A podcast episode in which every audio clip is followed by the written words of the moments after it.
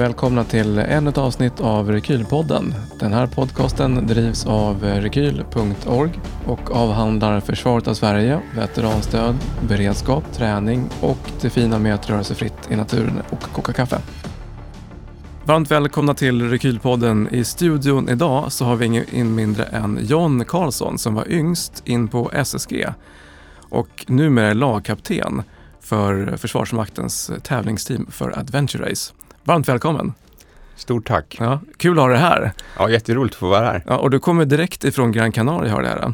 Ja, jag landade in här i, igår natt. Ja. så att, eh, ja, det känns superkul att vara här. Det ska bli Ja. roligt att snacka lite mil- militärgrejer. Så här. Ofta så är det mycket sport man, man pratar om, så det ska bli det. kul att blanda upp det lite grann med lite gamla stories och minnen och ta tillbaka lite den delen av Eller hur? Eller hur? Ja, men vi kan ju börja där. Eh, någon gång i tiden så insåg du att du var tvungen att göra värnplikten. Mm. Eh, vad, vad tänkte du där, de, de krokarna? Men innan jag gjorde värnplikt när jag var Mm. liten så hade jag hört ganska mycket stories.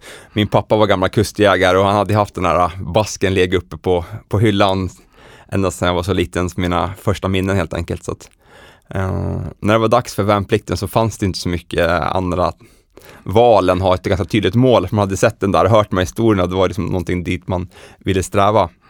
Eh, och jag hade ju ganska tur att jag hade liksom gjort en elitsatsning på hockey innan och hade en ganska bra fysisk grund. Så eh, jag lyckades prestera ganska bra på de här mönstringstesterna så jag fick möjligheten att göra den här andra mönstringen och det var väl där min första kontakt var med den här lite mera extremare militära världen. Just det. Och då kom du in eh, på Kustjägaren helt enkelt och gjorde GU där. Ja, Mm. eh, efter antagningstestningarna så kom jag in på, på KJ-komp och vart eh, patrullchef för första patrull. Mm. Eh, Så att, eh, ja men det är en, eh, det är en tid i mitt liv som jag ser tillbaka på med oerhört mycket glädje. Många eh, tycker kanske att det var att det är liksom jobbigt och tufft och sådär, men jag hade förberett mig så sjukt mycket så att eh, jag har bara glädje att tillbaka, se tillbaka på den tiden. Jag, jag kommer ihåg att man hade hört det söndagsångest när man ska åka in och komma tillbaka till värnplikten, men jag hade så söndagslängtan istället. Man så här längtar tillbaka, så här, kan man inte få, kommer inte få börja snart igen liksom? Nu vill jag ut och köra de här strapatsövningarna och Ja, kul. göra, ja. lära mig grejer. Men då kanske du hade lite pepp från din eh, pappa också? Ja men självklart, det hade jag ju. Så. Ja, spännande. Vad tog du med dig från eh, värnplikten? Ja, men, värnplikten är ju oerhört viktig oavsett var man gör den någonstans. Eh, Dels att man får den här möjligheten att liksom ta ansvar för sig själv och stå på egna ben. Men för mig var det nog en, en djupare grund att stå på på något sätt för att det, men, det är någonting det som jag lutar mig tillbaka hela mitt liv egentligen, vuxna liv egentligen på och alla äventyr och allt man har gjort efteråt så är det ju är de där grundstenarna som man har fått från Mm. början. Och det är just det här att men, de här klassiska sakerna som aldrig ge upp och du klarar mycket, mycket mer än vad du tror. Mm. Um, men, eh, ja, men framförallt det här att så här, oavsett vad som händer så ska du alltid slutföra uppgiften. Och det är väl de, de orden liksom har hela tiden varit i mitt bakhuvud. Det spelar ingen roll om du är trött, du har din sämsta dag, du har matförgiftning, du har skavsår. Alltså, du ska slutföra uppgiften oavsett vilken uppgiften är. Mm. Sen om det är att skriva världens längsta mail eller om du ska gå med en tung ryggsäck i 60 kilometer spelar ingen roll. Det där mindsetet att eh, som, vad som än händer så ger vi aldrig upp. Just det. Är det någonting som du formade innan värnplikten eller liksom var det någonting som mejslades fram under värnplikten? Visst så tror jag att viss del kanske man hade liksom format innan här förberedelsefasen. Mm. För eh, jag försökte naturligtvis förbereda mig så bra som möjligt på det också. Jag provade springa så här ultramaraton på 7,5 mil innan bara för att se liksom, Eh, vad klarar min kropp av innan jag, innan Just jag rycker in bara för att få liksom någon form av referenspunkt. Då. Mm. gick med ryggsäck, försökte träna så gott jag kunde, men den träningen som jag genomförde då var ju ganska liksom simpel. Den där klassiska, gå på gym någon gång i veckan och Mm. ut och springa lite grann för att förbereda mig. Just det. Så det var väl, eh, men självklart, så träning är alltid, alltid bra. Ja men precis, man pushar ju sig framåt hela tiden och särskilt i värnplikten så har man ju, eller i de här, i, i en militär kontext, så har man inte så mycket att välja på som jag säger. Utan man har målet och så gäller det bara att genomföra det. Ja, genom att få in det mindset så spelar det som ingen roll lite grann. Man ska försöka vara så bra förberedd som möjligt. Men det viktigaste är nästan inte förberedelsen, det viktigaste är att man har bestämt sig att jag ska göra det här oavsett vad som händer. Mm. Så att, eh, som ett uttagningstest som redan, när man gjorde den extra mönstringen som var jättelång tid tillbaka i tiden så efter ett antal timmar så är alla trötta. Ja. Även den mest vältränade är fortfarande trött och den som hade sämst han är också trött, kanske bara lite tröttare men man är fortfarande liksom lite samma mentala status att vi är båda trötta och nu måste vi fortsätta fast vi är trötta. Mm. Och ja, men det är ju där det är där utskiljer sig oftast, de som, de som klarar det och de som inte klarar det. Mm. Och Vad, dri- vad mera- var drivkraften där då? Jag har alltid försökt att se så här, vad, som framförallt tidigt i min karriär, militär karriär, vad är min gräns? Det är någonting som alltid varit fascinerande. Mm. Hur långt kan jag gå innan jag spricker? Mm. Och idag så vet jag nog ganska, ganska var den gränsen är någonstans eftersom man har varit passerat den så pass många gånger. Så då nu är det ingen överraskning. Men just då så var det mycket så här att man ville testa, var går gränsen? Vad klarar jag av? Mm. Vad är tillräckligt eh, ja. på utvecklas, klara mer och mer, vad är gränsen då? Ja, men precis. Jag kommer ihåg framförallt under värnplikten, jag gjorde de så lite jobbigare övningar ibland, försökte jag alltid säga när man kommer tillbaka efter övningen och alla tog av sig utrustningen och man vet man varit ute i liksom en vecka och man är helt slut på logementet, då tänkte jag så här, men okej, men jag ska ta ett steg till, så då liksom böt jag om, drog på mig gymnastikskorna, tog på mig liksom eh, pannlampan och sen så det bästa som fanns det var liksom om man då mötte något liksom befäl som skulle åka hem till sin eh, familj och ta det lugnt liksom. Så bara drog man ut och sprang en mil, ringde färjan tur och retur liksom. Ja, det. Klockan just det. 24.00 efter en, en veckas strapass, då visste man så, ah, men okej, jag kan ta ett steg till, va? ni kan nog, Ja. ni får skruva åt det lite till liksom, till nästa gång. ja, det är bra. Och det, då när jag gjorde de där gångerna så blir man ju ändå så stärkt i sig själv och tänkte, ja men bra jobbat liksom. det, här var, det, det går att göra lite mera och det är oftast det som utvecklas. Ja, men precis. Ja, nej, men, och, men här, du måste ha haft en ganska bra fysik när du klev in i det här. Om man genomför en marsch och sen efter det ger sig ut och springer.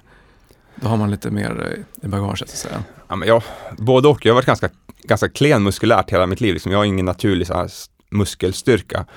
Ehm, så jag fick kämpa ganska mycket när det var tung packning. Men sen har jag alltid haft ganska lätt för att springa så har det alltid varit en, en bra grej. Men jag har ju haft ganska tufft att marschera. Mm. Men jag tror att det har varit den här mentala biten som jag har varit, eh, som jag verkligen varit duktig på. Det har alltid varit det som varit min, min styrka, inte liksom löpning Mm. eller styrka utan det är att kunna liksom plocka fram eh, någonting mer när, när det inte finns egentligen. Var, var kommer den ifrån? Det är en jättes, det är jättebra fråga. Eh, Jag tror på något sätt att så här, eh, alla vill ju vara duktiga på någonting oavsett vad det är.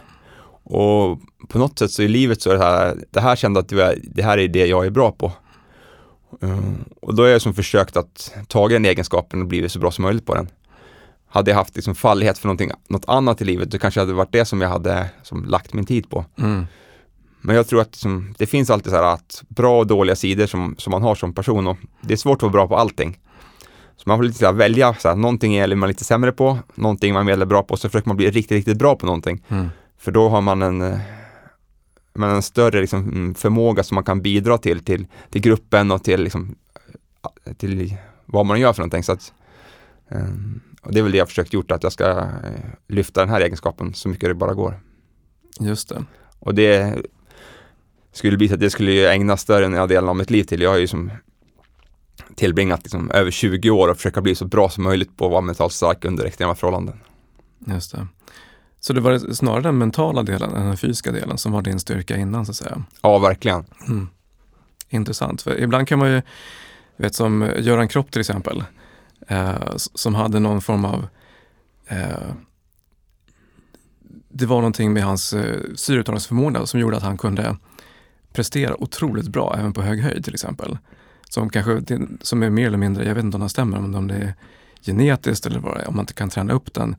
Men att många sådana förmågor, de, de är fysiska, men det här är snarare en mental förmåga. Ja, 100 procent. Mm. Och jag tror det var var ganska liten som jag upptäckte det att jag, när jag spelade hockey så var jag ganska eh, medelmåtta. Mm. Och sen så bara helt plötsligt så bestämde jag mig för att jag ska bli så bra som möjligt på den här sporten. Och så la jag ungefär fyra timmar om dagen, eh, över hela året när det var is. Mm. Och då är som inga dagar uteslutna. Och då vart jag ju betydligt mycket bättre. Så då insåg jag, om jag lägger extremt mycket tid på någonting och verkligen är liksom, gör allt vad jag kan, 100% addicted, så blir man ju bra. Just det. Och så har jag liksom bara applicerat det på olika sätt, olika saker i, Ja.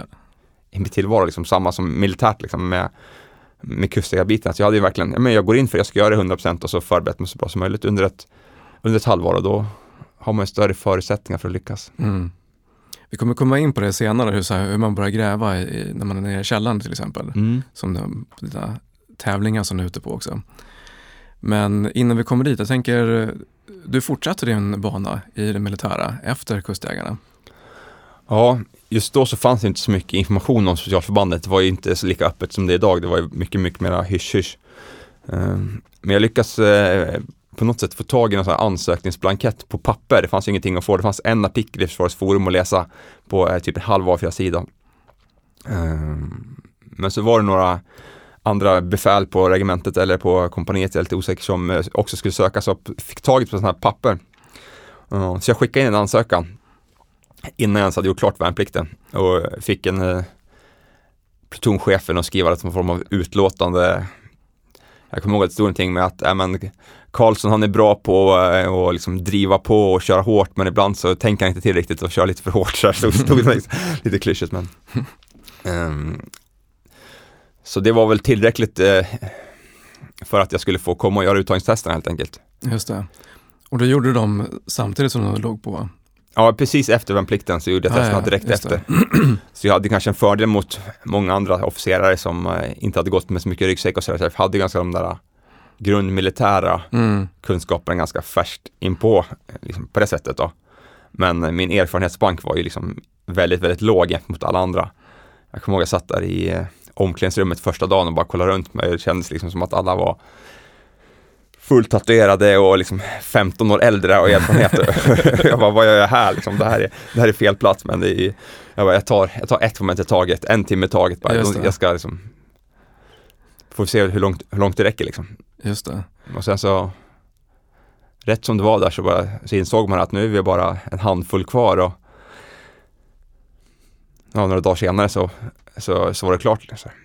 Ja, men det ser man. Och det kanske inte var så mycket tatueringar som avgjorde det direkt. Nej, verkligen inte. Nej. Det är ju andra egenskaper, men det är ju alltid svårt när man ser några yttre attribut. Attributen Mm. så blir man oftast eh, mm, färgad.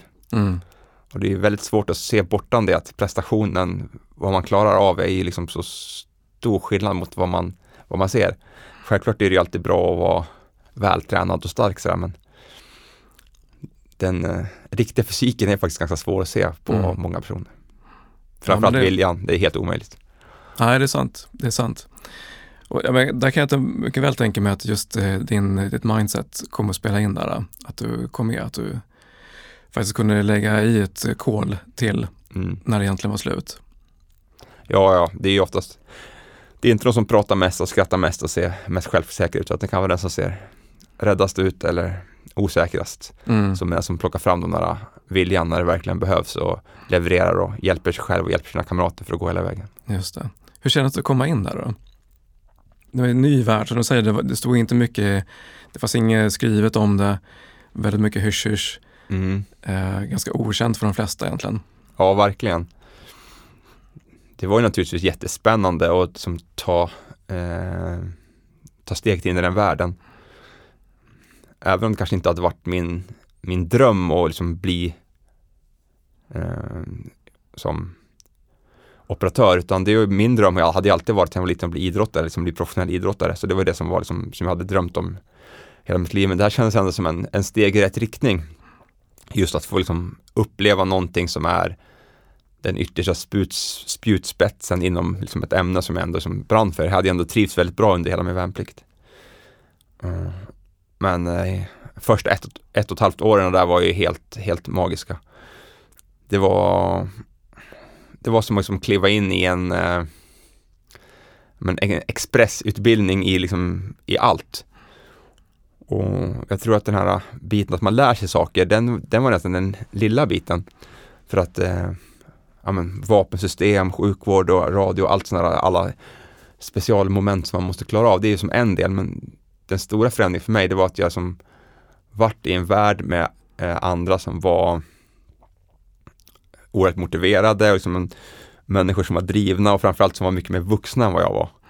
Eh, eftersom jag var ju liksom 19-20 år när jag kom där och de flesta som jag umgicks med var kanske 30, runt 30, 25-30 år minst och över så att Ja, jag fattar. det var väldigt så här, jag kommer ihåg att det var, det var en ganska svår tid just den biten att kontrasterna var så stor Mm. till det li- livet jag levde till de så gamla kompisarna jag hade och sådär. Det, vart- det var som att man på något sätt växte upp eh, fyra år fast, eller tio år på, på ett år. Mm. Mm.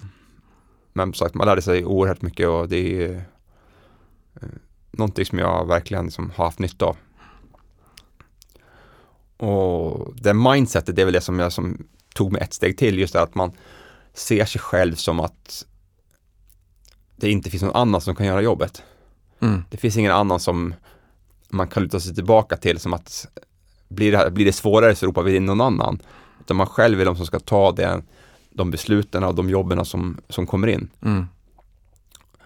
Och då måste man också ha ett mindset att liksom the sky is the limit. Det är att eh, ska vi liksom eh, skotta snö idag så ska vi, vi de enda som klarar att skotta snö om det är, liksom, om det är liksom bara is överallt. Då måste Ja. man liksom förbereda sig för det. Alltså, eh, måste ha den bästa utrustningen, måste ha den bästa utbildningen, man måste ha den bästa planen och man måste ha den bästa gemenskapen och gruppdynamiken för att lösa det. Mm. Eh, Så man försöker hela tiden ta allting oavsett vad det är. Om det är eh, liksom skjuta eller skotta snö så spelar det ingen roll. Man försöker alltid göra det så bra som det går. Och många har ju ett mindset att man säger jag ska göra så gott jag kan. Men det är väldigt stor skillnad på att försöka göra någonting så gott man kan och försöka göra någonting så bra som det bara är möjligt. Mm. Mm. Och det mindsetet är, är någonting som jag tror att många skulle kunna ta med sig jättemycket av. Att man försöker liksom förskjuta sin, sin målbild från så bra jag kan till så bra det någonsin går att göra. Just det. Det krävs ju rätt mycket liksom för att gå den extra milen, så att säga, för att komma dit. Att det blir så bra det någonsin kan bli, så att säga. Hur, var det någonting som eh, också fostrades i den här gruppen? Eller du hade ju med dig det från start, tänker jag. Men jag hade ju med mig kanske grunderna, eh, grundtänket från start, men sen så är det klart att det utvecklas hela tiden. Och sen så måste man nog ha en form av, jag tror att man ska ha en utbildningsform eller ett mindset som bidrar till att man kan klara av att som, sätta de målen. Och, och det är ju lite grann det här att jag skrev någon gång så här, i, en miljö, det är väldigt utvecklande att vara i den här miljön men det finns inget utrymme för misstag. Mm. Och då äh, tänker många så här, men misstag är det man lär sig av. Ja, Det är som klassiskt, men framförallt idag, många liksom yngre som jag pratar med, så här, de är lite mer, kanske ännu mer uppväxta i en miljö där man ska få välja själv, eget val, man ska göra jättemycket misstag och sen så ska man lära sig från misstagen för att utvecklas. Och det är ju jättebra för att få man mycket erfarenhet. Men problemet med att man gör så, är att det tar väldigt, väldigt lång tid innan man får en hög förmåga. Mm. Så men då måste man nästan ha en plan för att man ska hoppa, för, hoppa över misstagen. Så att, man, man gör det steg för steg, man utbildar sig och man blir bättre och bättre. Ja, men det som man ska göra är att man måste som så här, sluta ta den här, att man ska ha en egen vilja tidigt, oavsett vad man gör. Eh, som ett exempel, till exempel, om du vill bli bra på att fotografera.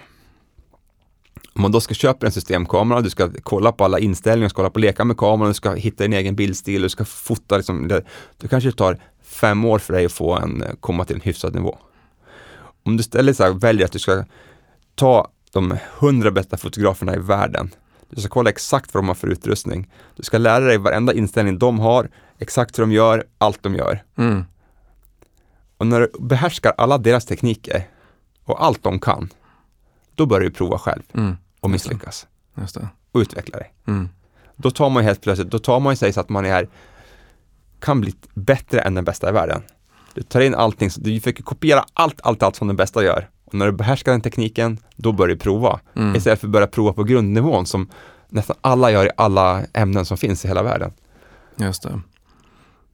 Men då, så, som du säger, då, då kräver det en, säga, en, en planlagd utbildningsfåra i princip. Så att här ska ni processa igenom allt det här innan ni kan börja Ja, Improvisera. jo men det är klart att det krävs en, en, en plan för att ta det framåt.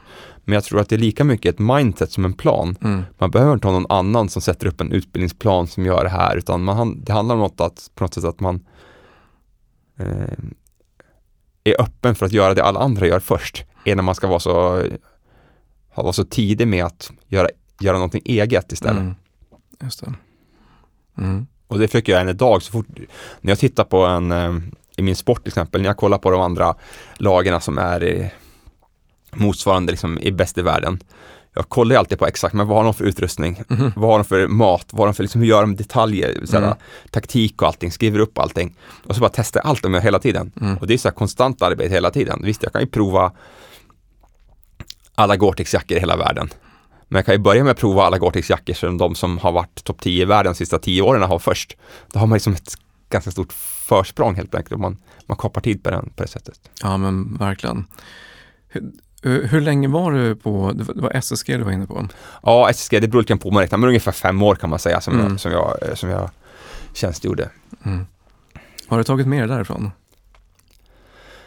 Det är ju, som sagt, det är ju kamratskapen, eh, just det här och, och för, som jag sa tidigare, just det här att försöka bli så duktig som möjligt på någonting. Eh, men my, mycket är ju det här liksom så här, det här relationerna med varandra och hela den biten. Gruppgemenskapen, hur, hur arbetar man tillsammans? Eh, det är, det är lite grann så här att jaget är det som man vill komma bort. Sen så laget för jaget är sån klassisk som många Mm. som förespråkar. Liksom. Det har man, men där försöker man liksom lyfta det en nivå till utan man säger vad kan jag göra för laget? Mm. Som ett skick till, vad kan jag bidra med för att vi ska bli bättre? Inte bara att vi ska göra våra gemensamma saker först utan vad kan jag göra för dig för att du ska bli bättre som människa? Mm. Bättre som patrullmedlem? Just det. Jag vet att du, när du var yngre så sa du en gång att du skulle bli bäst i världen. Mm. Jag tänker så här, det här är en ganska bra upptakt för att bli bäst i världen på någonting. Ja men, ja, men det tror jag. Jag fick ju på ett, ett mindset som gjorde att jag kunde liksom anamma det mer och mer i min sport. Så hela tiden parallellt med det här så försökte jag ju eh, bli bäst i världen på idrott också. Mm. Så jag började med multisport ganska tidigt, eh, redan liksom under värnpliktstiden. Eftersom det är så lika. Multisport är ju egentligen att man tävlar i militära transportsätt. Ja, Bara istället för att man eh, istället för att gå med ryggsäck så springer man med ryggsäck i och letar kontroller istället för att man har ett mål man ska göra. Och vi paddlar ju och springer och cyklar och det är våra tre huvuddiscipliner. Och sen så är det ju beroende på var vi är i världen så är det ju moment för att ta sig framåt från A till B för att kunna mm. i vårt fall hämta en kontroll istället för att lösa en uppgift då. just det.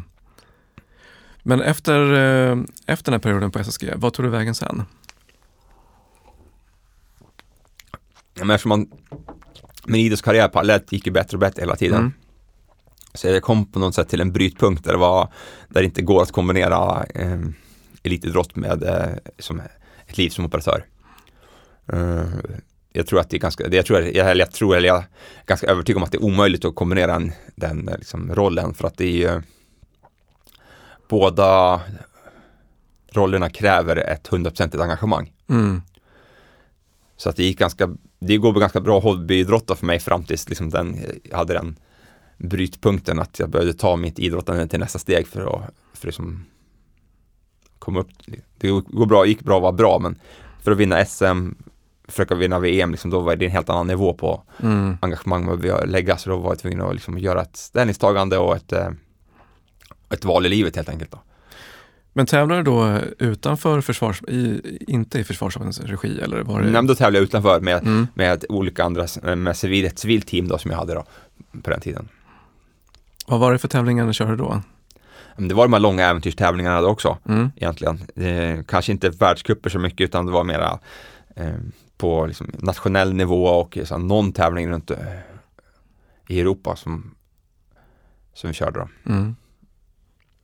All right. Ja, men när började du bygga upp, eh, var det du som började bygga upp laget för Adventure Race eller var det liksom en, en process? Var, vi hade väl kommit ganska, ganska bra innan vi började med Försvarsmaktens lag. Vi hade kommit sexa på VM en gång. Mm. Eh, Det fanns några andra svenskar som hade kommit eh, ungefär samma sjua tror jag. Och sen så eh, var det då en möjlighet i Försvarsmakten att starta ett eget team. Mm. Det var eh, en major, Henrik Bäck, som såg den här möjligheten. Att men vi har ju massa duktiga anställda som tävlar på, på VM, fast i olika civila team. Mm. Eh, varför slår vi inte samman dem tillsammans och bildar ett Försvarsmakten-team? Just eftersom att då, det finns så många likheter mellan den idrotten och just det här eh, militära verksamheten. Det är liksom det som att göra ett jägarprov eller ett, ett uttagningstest liksom eh, fast eh, man tar det ett steg till. Det är Mm. väldigt, väldigt likt de egenskaperna och de momenten som man gör.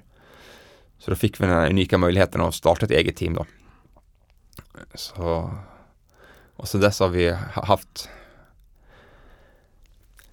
Swedish Armed Forces Adventure Team då, det har varit lagkapten i sen dess då. Just det.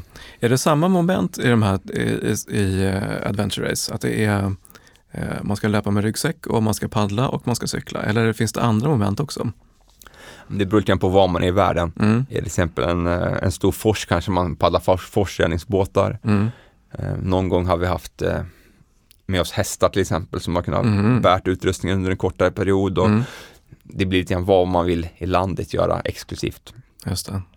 Ibland är det, liksom- är det högalpint kan det vara stegjärn, isyxor för att ta sig över någonting. Och, Just det. Så varje, varje år så är det en ny tävling med nya förutsättningar. Så då får man, mm, ja, ungefär två månader innan så får jag veta vilka moment som ingår. just det. Så man kan som, kolla att sin utrustningspark är okej och att Mm. man eh, kan träna lite extra på det. då. Och sen två veckor innan får jag banan.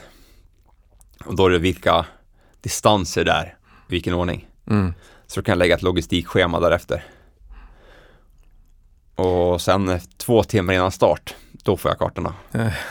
och ibland så får jag, får jag inte alla kartor utan då kanske de kommer efter, efter resans gång då. Just det. Eh, Så att då och då som inte, som för adventure racing, vi tävlar ju som i mellan tre till åtta dygn nonstop. Med, eh, eh, så osupportade tävlingar, så vi får ju oftast en låda vid varje växling mellan grenarna. Mm. Och det kan vara mellan 6 till 48 timmar mellan olika, de olika bytena då, ungefär. Måste ställa ohyggliga krav. Jag tänker på eh, bara förberedelsefasen fysiskt. Vad man ska vara bra på. Så att säga. Ja, För verkligen. två månader, det är ju ingenting att bygga upp någonting på. Nej, man måste ju ha en grundfysik och sen kan Mm. man specialträna lite grann det som man, om man märker att okej, nu kommer det vara någon moment som man inte är eh, beredd på riktigt. Mm. Men till exempel om kl- en klätterdelen, om man märker att det ska vara något specialmoment som man kanske inte har gjort på länge, då kan man, har man möjlighet att rigga lite rep och vad det nu ska vara för, om man ska köra så här, jumalering uppför eller om man ska traversera på något rep eller så, här, så man bara Ja. känner att, eh, för allting måste sitta i ryggmärgen där som att man sover ju kanske i snitt på, på fem dygn så kanske vi ja, men ligger på fyra timmars sömn totalt. Så det är ju extremt lite sömn. Så allt måste ju gå av automatik nästan att man klarar och Mm. allt liksom i sömnen i stort sett. Ja, det där är intressant. Men då har ni mer, så, till exempel som förra året, Mm. 2022, Mm. så var ni i Paraguay. Eh, och det, det lär ju kräva lite grann. Sov ni någonting överhuvudtaget då eller körde ni bara på på en gång? Ja, vi har ju egentligen så har vi, just sömntaktiken är lite sådär, eh, har vi hittat koncept för som vi kör egentligen. Och det är ju lite mer extremare än man oftast gör militärt bruk. För skillnaden för det vi gör med militärt bruk är att när man är liksom i militären, då när man kommer fram till sitt mål, då ska man lösa en uppgift. Mm. Så då måste man ha någon form av eh, stridsvärde för att klara lösa den uppgiften på ett säkert sätt. Så då vill man ju alltid ha en buffert lite grann på om säger, fysiska prestationsförmåga. Men när vi kommer fram till vårt mål, då är vi klara. Då behöver inte vi lösa en uppgift. Mm. Så vi tar ju bort det här uh, skyddslagret som man normalt sett har Mm. eh, i militärt sätt då. Så då, det är därför vi som har kunnat liksom, tag, utveckla lite grann mer på olika sätt. Bara som att en liten sån tanke bara innan, så man inte applicerar det som jag säger direkt på militär verksamhet, för då måste man ha lite mer marginal. Eh, Men just enligt sömn så då sover vi ingenting första natten. För att hormonnivåerna i kroppen som styr den här sömnvakenheten är inte så höga så att man behöver sova första natten. Och sen efter det så sover vi två timmar per natt i tanken under en längre period då. Mm. Eh, till exempel kör man fem dygn så, så det är det två timmar, två timmar, två timmar. Och sen sover vi ingenting sista natten. Eh, för det, då klarar man också att ja, men köra igenom den natten, man får lite högre hormonnivåer i kroppen men man kan natten därefter kan man ju sova ut. Så då klarar man det längre. Men det går, att, vi har, det går att kapa det en och en halv timme. Det klarar de flesta men det handlar om sömncyklar så om man Mm. inte klarar två hela sömncyklar på den tiden, så att Mm. man någon har så ont i fötterna så man inte somnar första halvtimmen när man ligger där eller man fryser eller man behöver göra någonting så då, och då om inte alla klarar att gå igenom de här två sömncyklarna då finns det risk att de eh, ja, men krackelerar eller inte klarar av det helt enkelt. Då. Det. Och, och då handlar det inte så mycket om mentalt inte klara av det. För i våran värld, i våran sport, när man, när man tävlar på våran nivå, då har man liksom kommit bort det här lagret från att man eh, vilja inte är en parameter. Det, Mm. bety- det betyder att, att man gör det som krävs hur länge det går. Mm. Men det klipper i filmen. Det betyder alltså när man går så bara blir det svart och så somnar man och så Ja. ramlar man omkull. Mm. Eller man kollar på kartan och så alla färger bara liksom flyter ihop. Så man ser liksom inte kartan, man ser bara ett antal färger. Och då är det svårt att lösa uppgiften på bästa sätt. ja. Om man har en kombination att, liksom att man kollar på kartan och man ser olika färger samtidigt som att det klipper i filmen Mm. fyra gånger i timmen så man bara du vet, ramlar kull. Mm. Man, man cyklar och man bara ramlar ner i diket. Då går det inte, det går inte snabbt då. Då är det bättre att liksom lägga en halvtimme längre sömn för att kunna ha en så högre fart eh, över tid. Då. Just det. Och, det. och det är någonting som ni anpassar i tävlingen, så att äh, nu kör vi en extra halvtimme eller? Ja, men det får man göra lite längre fram så här, om det händer Mm. någonting. Men ofta försöker jag hitta ha det här två timmar. Och sen så eh, ibland kan det behövas liksom någon 15 minuters powernap eh, någon gång för att det händer någonting eller för att det blir extra svår navigering eller något Mm. moment som man behöver liksom boosta upp för. Då. Men generellt så bara eh, kör vi hela tiden. Men hur väl har ni mätt ut så hormonnivåerna under så här, individuellt också och som lag? Egentligen har vi, vi har ju testat oss fram egentligen, mer, inte mätt så. Mm. Jag- vi har provat kört tre nätter utan sömn, helt utan sömn. Mm. Och vi har kört, gått ner på en timme och 20 minuter per, per natt, kolla om det funkade. Mm. Eh, och, sådär. och då har det ju haft, blivit de här problemen. Då. Så på något sätt har vi hittat så här, att det här är ett värde som jag tycker är liksom görbart för de flesta under längre tid. Intressant. Jag tänker också så här, kunna balansera vätskenivåer och sen så, ni, vad, vad har ni mer och äter under tiden? Ja, man måste ju fylla på med mat och energi Mm. eh, såklart. Mm, För ni är ju helt självsupporterade också. ja, Så det är inte att ni kan liksom bära med er fin mat direkt. nej men vi försöker kanske en gång per dygn om det går och äta någon form av eh, liksom, frystorkad eller Mm. mjukkonserv, blötkonserv. Man kommer fram till en växtlängd och så kanske man har haft med sig sånt. För man kan inte, oftast inte, vill man inte bära den, framförallt inte den här blötmaten för den är lite för tung. Annars är det ju mycket, mycket snabba liksom, kolhydrater, men framförallt försöker ha en blandning.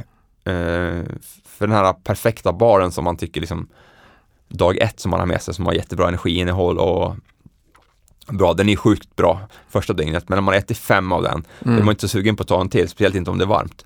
Då kanske man hellre vill ha lite eh, chips eller Ahlgrens bilar och ost och ölkorv istället. Liksom. Så vi försöker liksom packa ganska blandade matpåsar redan från start. Mm. Och sen så är det lite grann vilken gren man har. Om man träckar eller går eller springer, så då har man lite mer möjlighet att använda båda händerna. och Då kan man ha lite mer produkter som man får, kan liksom greja lite mer- mera med. Mm. Medan man paddlar så håller man ju paddeln med båda händerna hela tiden. Ja, exakt.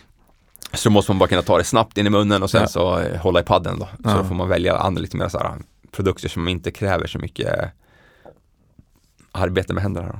Ja, jag förstår. Och, vatten är också en sån här faktor. Man kan ju inte Mm. bära mycket vatten som helst. Nej, ja, vatten är väl min största rädsla egentligen, ska jag säga. I de här tävlingarna.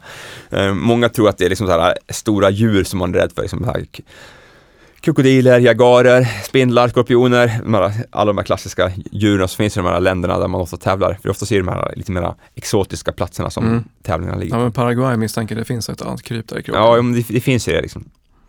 Men eh, det som man är rädd för det är de där krypen som finns i vatten som man Mm. inte ser. Alla sötvattenorganismer och allting. För att man kan ju inte bära med sig vatten. Så vi, man måste få dricka vatten som finns i bäckar och Mm. liksom sötvattensjöar. Men då renar det dem först eller Mm, chansen ja, jo men eh, där Puritabs klor, klortabletterna, Mm. de funkar liksom inte, inte längre i lång tid tycker inte jag. De funkar ju rent bra för att rena vattnet men det, blir sjukt jobbigt att dricka det där Mm. klorsmaken under lång tid. Så vi har ett mär- märke som heter Sinix som är vattenreningsdroppar. Som man droppar i och sen så väntar man i eh, bara några minuter så renar det vattnet. Just det, då tar det bort massor med kryp i vattnet Ja, också. det tar död på typ 99% av alla, Mm. alla bakterier men sen så Ibland så händer det att det kommer någon sötvattenamöba som överlever det där och då man, kan man ju bli helt utslagen. Så det är det största. Har det hänt någon gång att du, blivit, att du har fått en sån i dig? Ja, jo, jo, det har det hänt. Typ en sån här giardia eller något sånt där motsvarande? Ja, men jag ju, så här leptospiros har jag haft, har jag haft någon gång. Sen så, Mm.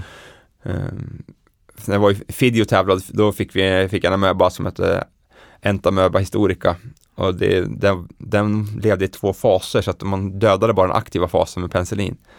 Så då, då blommade den upp igen och igen. Så jag, jag Mm. åt åtta penicillinkurer på rad, den dog aldrig. Så till slut så fick jag importera ett eh, eh, ett läkemedel från Indien då som, som tog död på den då. Så, det, var, det var en riktig resa. Jag var glad på att inte familjen var smittad där hemma i alla fall. Man hade ångest varenda dag Ja, tillbaka. just det. Ja, jag förstår. Men det går inte så här rena med så här mekaniska pumpar? Ja, men de sista åren så har de blivit bättre, de med va- Mm. vattenreningsgrejerna. Eh, framförallt de här pressarna som finns, det är ganska bra tycker jag. Eh, För rent militärt bruk så jag säga att den är, de är kanon. Eh, För de är lite mera eh, robusta, lite säkrare, så man pressar genom vattnet. Mm. Vi har haft beslutet nu så haft filterflaskor som sitter ett munstycke i korken Just det. eh, som är mjukflaskor, Mm, bara för viktens skull då. just det. Så då har vi och alltså det, är lite grann, det är lite trevligare också för att oftast är det lite grumligt vattnet och kanske har någon missfärgning och så här. De här filterflaskorna tar bort den här missfärgningen och framförallt grumligheten helt gör det ju. Mm.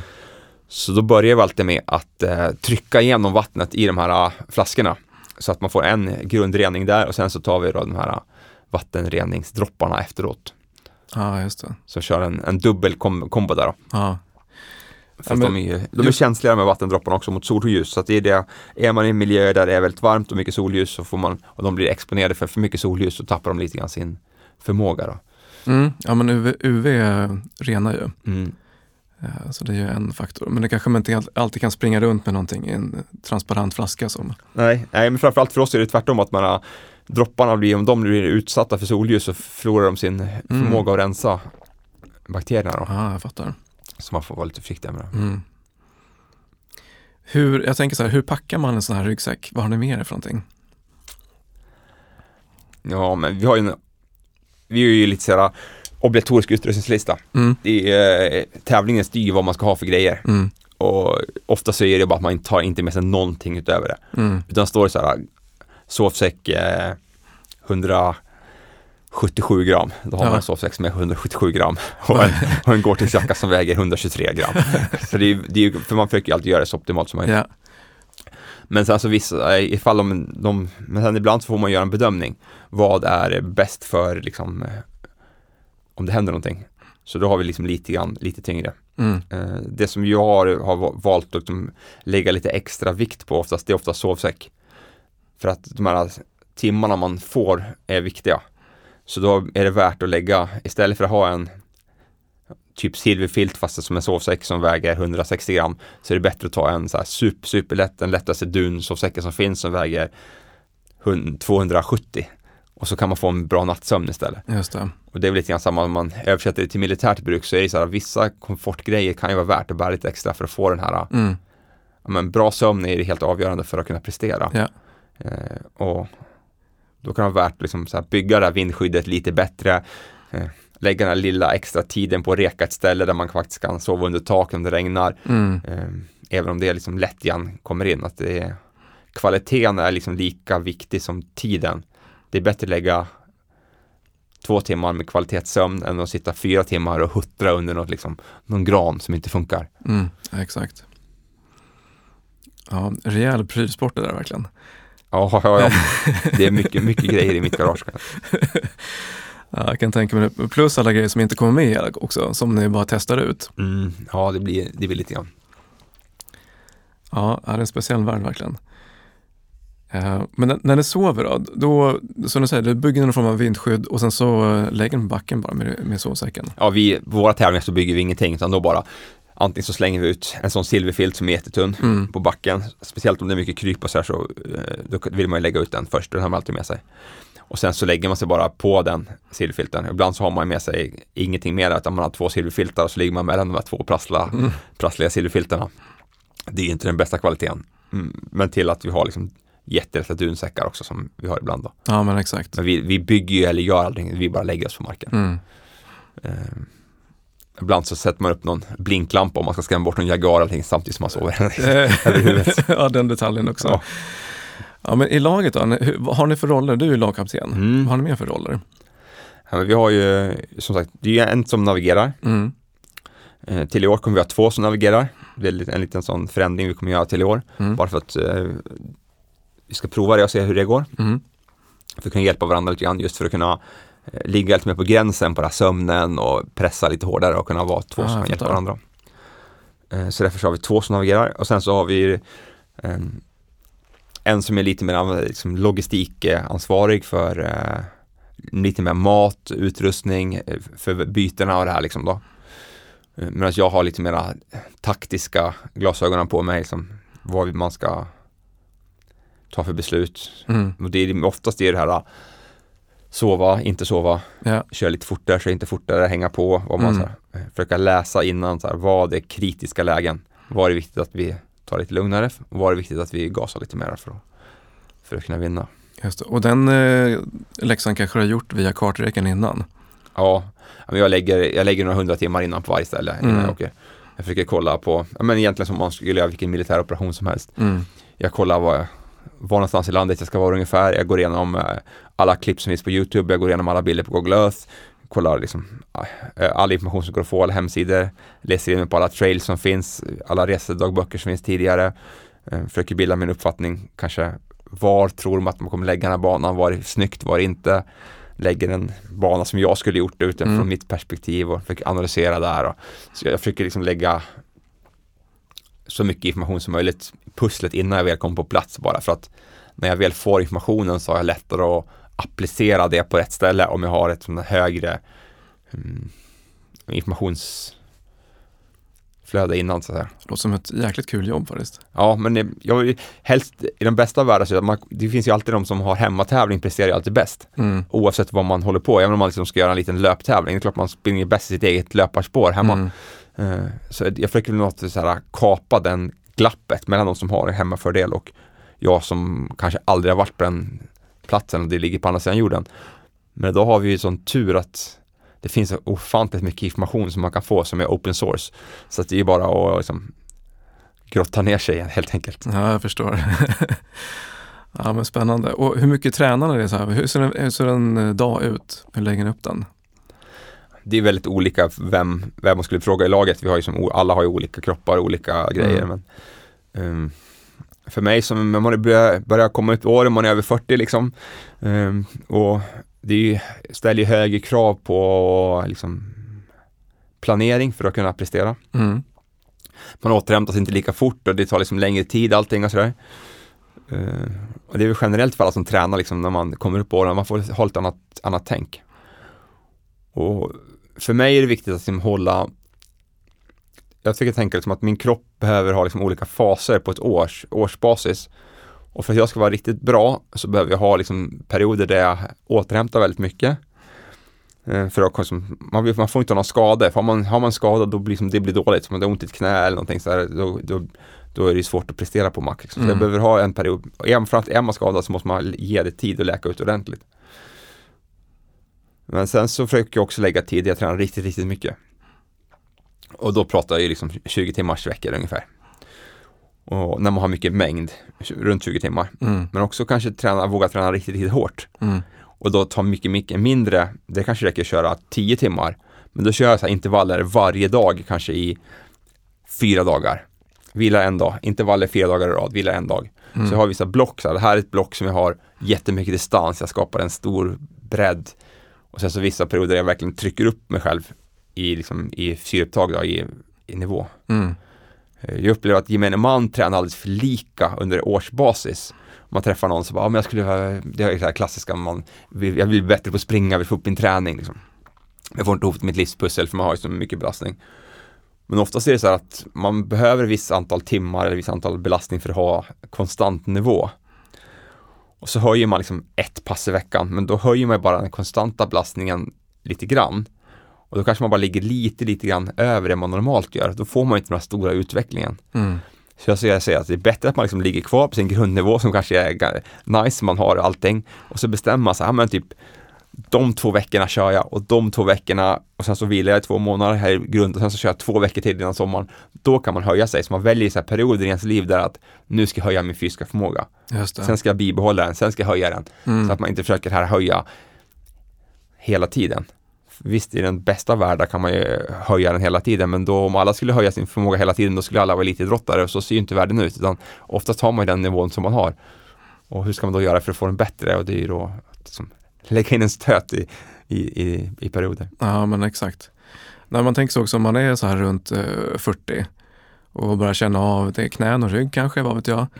Hur parerar man det i träningen? Är det så här, behöver du träna mer knän, träna mer rygg eller har du, känner att du har grundstyrkan mer ändå? Ja, men jag tror att jag, det viktigaste är att man lyssnar på kroppen. Jag tränar ingenting mera än det andra.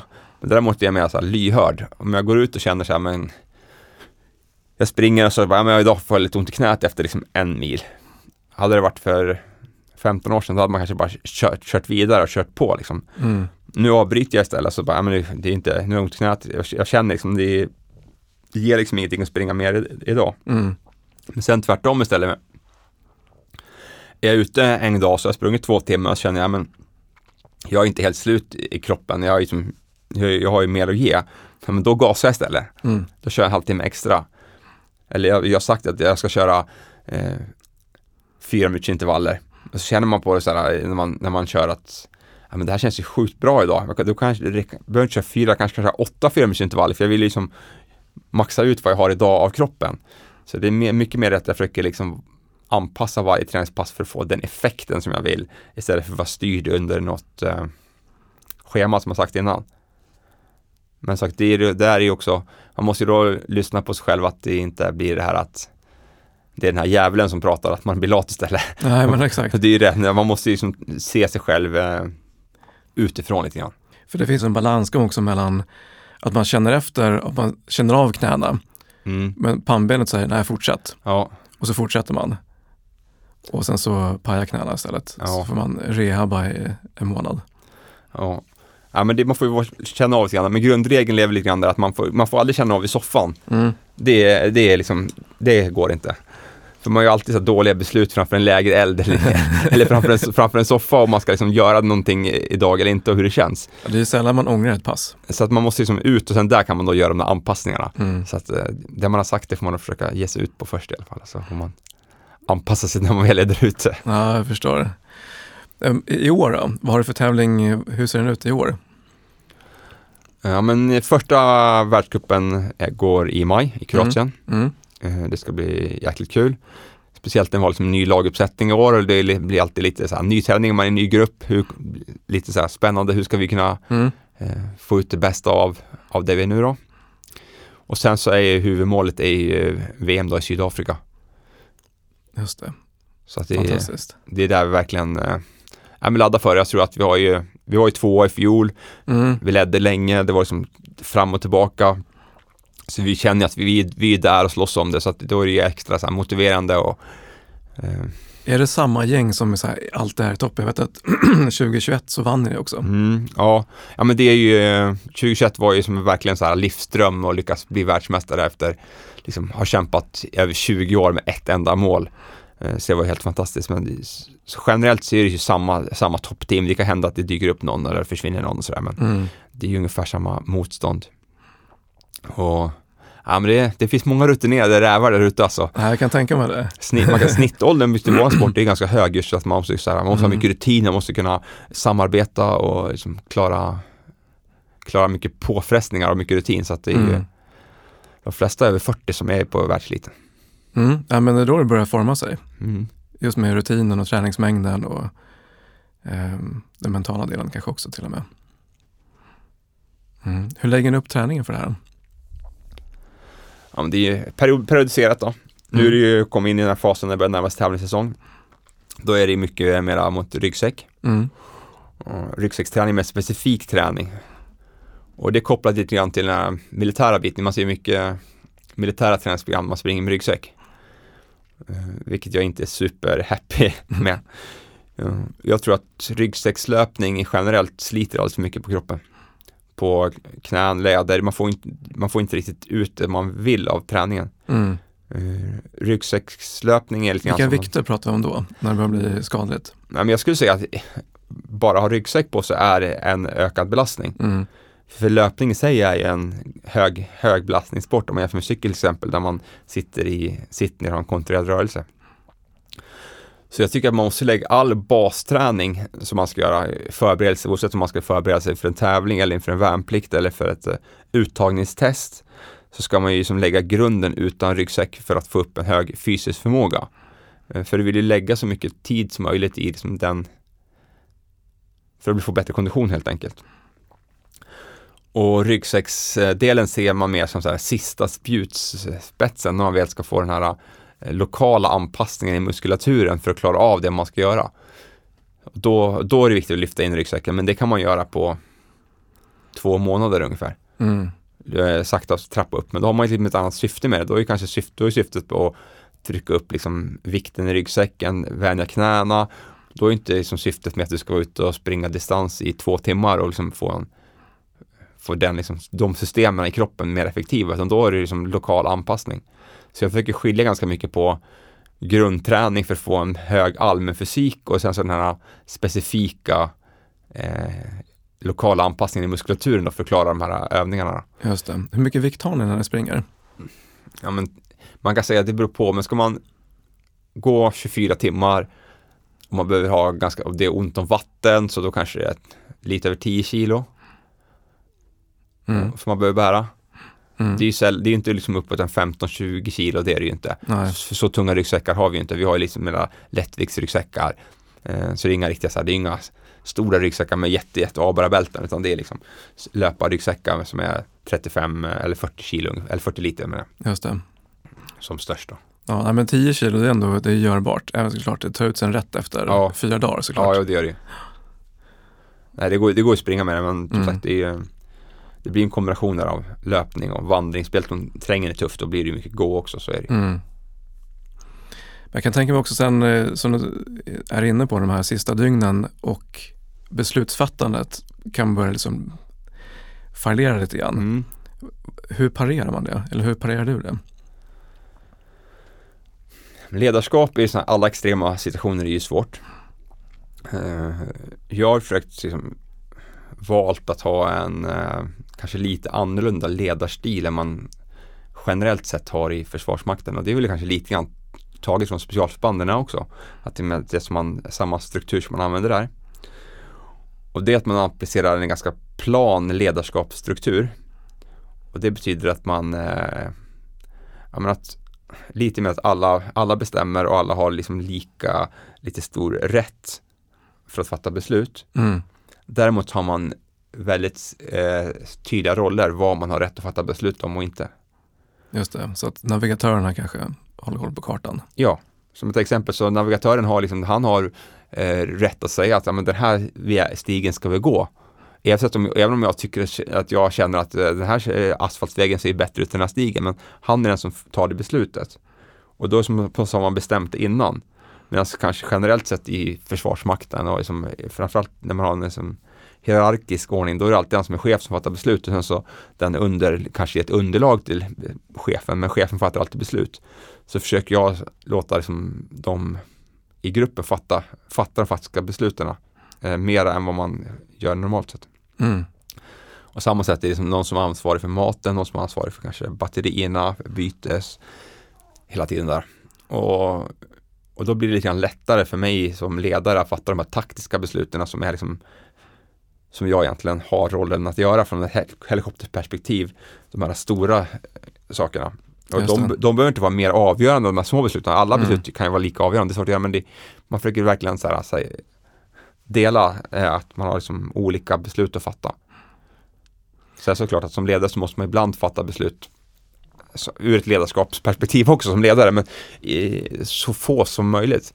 den bästa gruppen, då har man ju liksom, är man så samtrimmade så att alla löser sin uppgift och att som ledare kan man bara eh, hålla liksom helikopterperspektivet och flytta med och se att allting fungerar. Mm. Så har man gjort en tävling där man inte behövt fatta ett enda beslut och inte sagt någonting och allt går perfekt. Då har man ju lyckats som ledare. De har fått alla att förstå sina roller, vara delaktiga, driva framåt och allting. Då. Ja. Så det försöker jag liksom få företag och sånt som jag liksom andra idrotter som jag coachar också, att få det här liksom plana ledarskapsstrukturen, för det är så, så förknippat med att man ska fatta beslut som ledare i, som i alla organisationer. Och det är liksom, det är ganska skadligt i många fall, för det dödar mycket kreativitet och man får inte fram den eh, bästa kunskapen i alla områden som man får när man liksom släpper fram alla individer. Nej, men precis. Men när, men när det är så här riktigt jävligt, tredje, fjärde dygnet Mm. och man är riktigt trött och man ska ta en beslut. Har du liksom spelat upp scenarierna innan eller vad, hur förbereder du för en sån eh, sånt case? Ja, jag förbereder mig väldigt mycket, men jag, fick- jag fick tänka lite så här, oavsett alla scenarion, jag fick förbereda mig på det värsta hela tiden. Mm, oavsett vad det är, sen så tänker jag, oh, om det blir bättre än det så är det ändå okej liksom. Mm. Så att eh, om man då förbereder sig på att man har fått löparknä på båda benen, man har skavsår på båda fötterna, man har spytt i 24 timmar i rad och man har fått en amöba i magen och man har packat kläderna fel så man har blöta kläder på sig hela tiden och det regnar. Och man har orienterat vilse i två timmar. Just det. Och man liksom tänker så här, försöker alltid tänka den värsta scenariot som man bara kan hitta på i sitt huvud och spela upp de scenarierna. Och sen på något sätt så här bekväm, bli bekväm med det. När jag kommer dit, då kommer jag ändå så här, det kommer kännas tråkigt naturligtvis, men jag har ändå landat i den känslan och då ska vi försöka ta oss vidare för vi ska, vårt ultimata mål är att göra den här prestationen så bra som möjligt. Mm. Oavsett om vi, liksom, om vi vinner eller om vi kommer sist. Så vårt mål är att som grupp lösa den här uppgiften så bra som möjligt utefter givna förutsättningar, vad vi är just nu, hela tiden. Ja, oavsett exakt. hur det går. Och det är, ju, Men- det är ju svårt naturligtvis då liksom. Men på något sätt, där försöker jag hela tiden bearbeta det. Eh, och det, när man kommer dit så är det ganska lätt att fatta beslut för då är man ju, då är man ju där och då och då gör man det. Det svåraste, det är att fatta de här besluten när man är pigg i början. För där är det mycket svårare att följa sin gameplan. Man, eh, man säger så här, vi ska, vi ska göra det här på ett säkert sätt, vi ska ta det lugnt, vi ska inte ta några misstag. Och sen så blir det här adrenalinet, det kanske kommer någonting, man blir hets, lite hetsig och det här. Så att oftast är det ju svårare att fatta rätt beslut när man är pigg faktiskt, för då kommer det mer så här yttre påverkningar. Mm, intressant. Jag tänker, du menar att du kan, du ser fler möjligheter eh, när du är pigg, men däremot när du är lite trött så du vet att du kommer du gå tillbaka till vissa punkter som du checkar av. Ja, men det känns som att då följer man med sin gameplan. Mm. Det är lättare när man är, när man är, när man är pigg och får liksom mera konstiga infall och liksom det blir eh,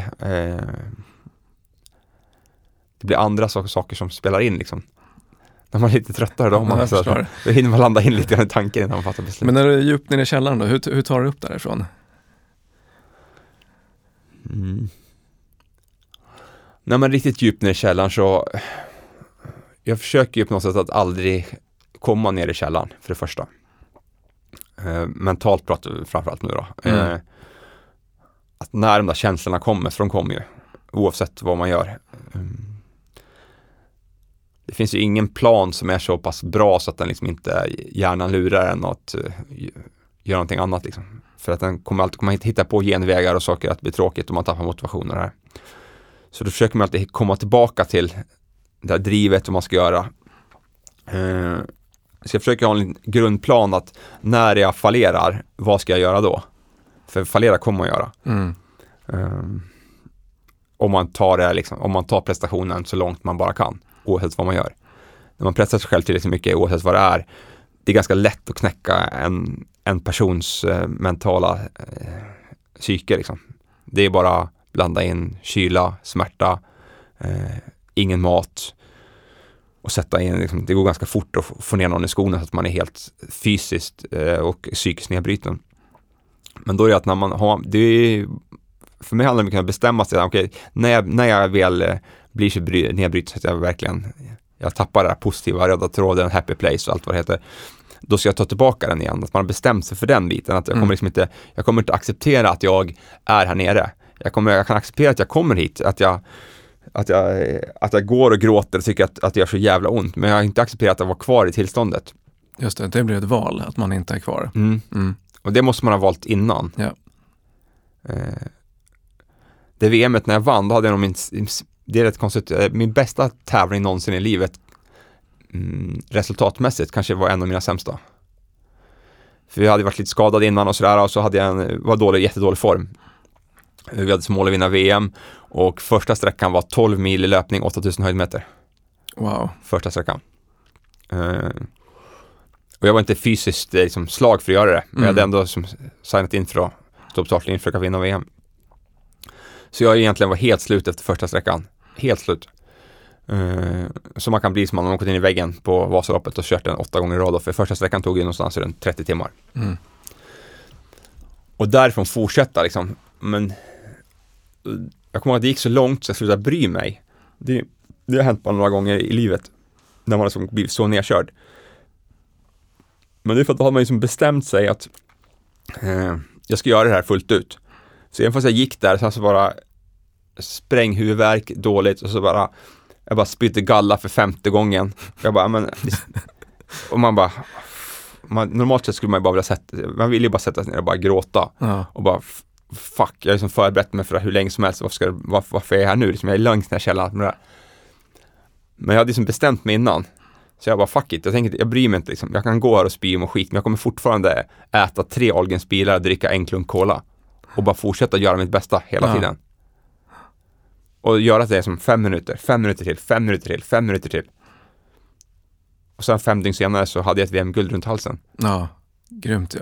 Men det är ju, eh, Kanske en hårdköpt pris, att man eh, kanske önskar man hade lagt ner mer träning innan, vad vet jag, men mm, ändå kvitto på att eh, den mentala biten hänger med. Jo, det är det, men det är, sagt, det är alltid ett högt pris man vill göra, för man ska liksom få ut det mesta av sig själv Mm. när, man, när man har en dålig dag.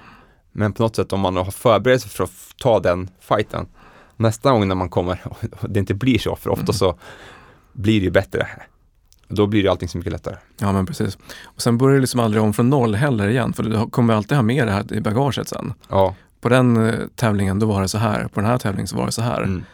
Så att den, den mentala liksom, muren som du har byggt upp blir bara solidare och solidare. ja. Nej men så man vaknar upp, man ska göra den extra mönstringen till KJ eller eftertesterna på FJS liksom och så är man magsjuk och spyr liksom. De flesta skulle kanske slänga en handduk då Mm. Och bara fuck, jag nu är jag magsjuk och livet suger.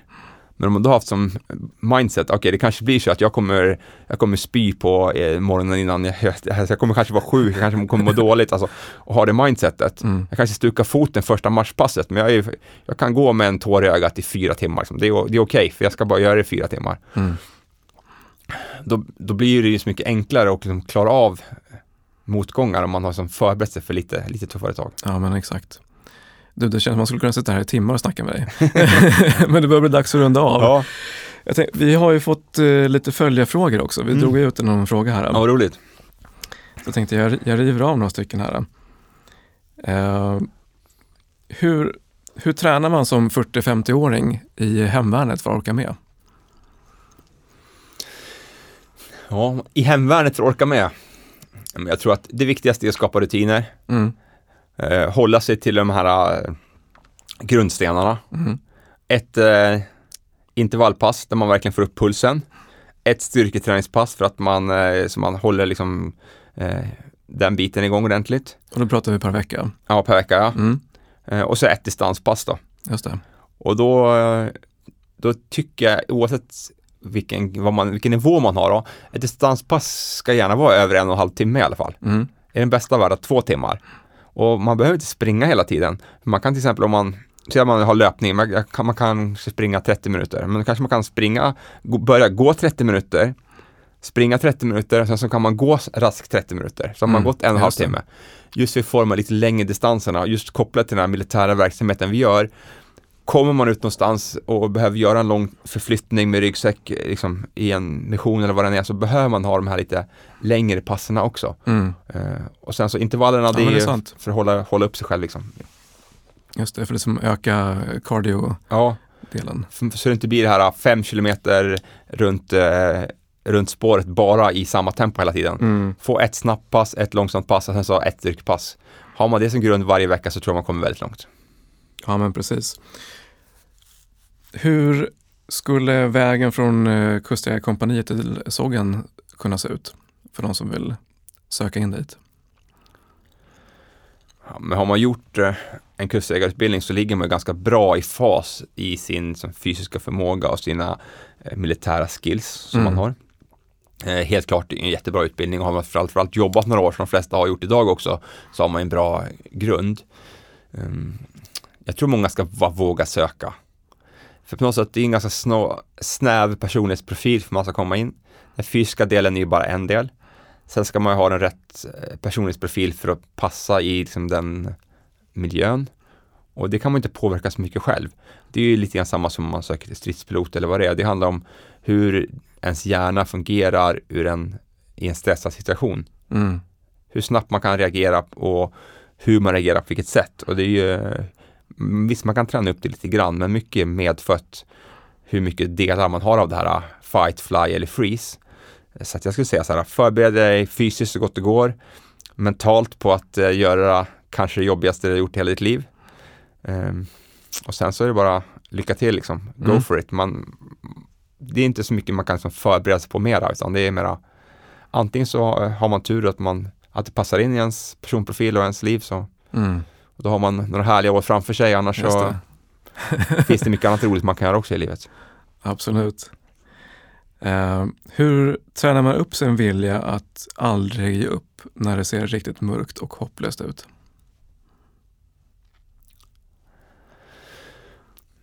Man måste hitta som ett, som sagt, man måste hitta ett eget starkt varför. Varför vill man göra det här? Om man inte, om man inte vill göra det, då kommer man inte göra det. Det är det viktigaste. Eh, och sen när man har ett tillräckligt starkt varför man ska göra det, då är det som sagt som jag sa tidigare, det gäller att bestämma sig, när jag inte vill det här längre, hur hittar jag på ett nytt varför för att Just det. göra det här? Ja. Så man får liksom dela in det i flera skikt, så här, den Mm. övergripande målet, sen så lite så här små delmål för det. Och sen så inte ta det för stort allvarligt på sig själv, så man får liksom eh, se sig själv utifrån och garva lite grann. Det, det är inte så allvarligt det. Ja, men precis. Här var en intressant fråga också. Eh, vad är skillnaden mellan svenska och andra västerländska specialförband? Ja, det är väl en ganska svår fråga. Jag skulle säga så här att likheten mellan många specialförband, det är ganska, det är ganska stor likhet. Det är, eh, man gör ungefär sam, de som gör ungefär samma uppgifter, det finns naturligtvis olika specialförband som har olika specialistområden beroende på var man är i världen. Som till exempel i USA så kan man ju, så finns det specialist, specialförband som kanske kallas för specialförband men löser andra uppgifter. Och då har man inte riktigt samma personprofil som gör det. Men de som har samma kan samma konster om man säger så, liksom de som har samma nivåer på fallskärmshoppning och dykning och det här, de har ungefär samma personprofiler så där skiljer det väldigt lik, lite tycker jag. Det är Mm. ganska lika. Just det. Och sista frågan här. Hur jobbar man med mental och fysisk träning i specialförbandssystemet? Jag tror att i, generellt så har jag det liksom, jag tror att det är upp mycket upp till var en som person då. Man har ju en, en grundnivå på att alla har väldigt hög förmåga, annars så skulle man inte komma in på den biten då. Så Mm.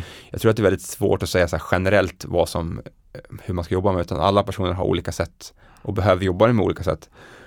Och det är väl det som är det så svårigheten med mental träning. Det finns ingen färdig mall man kan applicera. Fysisk förmåga kan man ju ofta säga så här, du ska träna så här för att bli bättre. Mm. Men eh, mentalt finns det som ingenting som säger att du och jag ska ha samma plan. För jag kan behöva en helt annan sak. Jag kan behöva tona ner mig själv och du kan behöva peppa dig själv. Det Mm. kan vara helt olika Sant. saker som man ska jobba med. Så därför är det så svårt att säga en generell. Men det man ska säga är att många reflekterar över det och det finns mycket som för att bli bättre på det. Men jag tror att det en, man måste ha en egen plan. Det går inte att säga att man ska ha lika för alla. Nej. Men sen naturligtvis är det här klassiska, man ska debriefa med varandra, Mm. man ska prata öppet, man ska ha ett öppet eh, ledarskap, man ska ha öppenhet genom gruppen där man kan hjälpa varandra. Mm. Eh, det är så att om jag mår dåligt eller sen så måste jag berätta det för dig, annars går, funkar det liksom inte vi tillsammans. Man måste ha, det måste vara, man måste vara liksom lika nära sin gruppmedlemmar som sin familj och kanske även till och med närmare på vissa ställen än sin Mm. familj. Att man, man får inte ha några filter. Utan filter så då är man ju mer som en homogen enhet och kan lösa problem och saker tillsammans. Fantastiskt. Ja, du John, stort tack för idag. Sjukt, sjukt kul det här. Ja. Det- ja, men jag har tagit med mig massor själv också. Det är jättekul verkligen. Det är inte varje dag man gör det. Så att, eh, passa på att runda av. Tack för idag. Tusen tack för att vi kom och pratade lite. Passa på att eh, prenumerera på podden och tveka inte att ge den betyg. Det här gör det enklare för andra att hitta hit. Eh, länkarna från avsnittet hittar du i show notes och oss på Rekyl hittar du på rekyl.org. Och till sist, se till att öka din handlingsfrihet genom att ge dig ut och träna. Tja!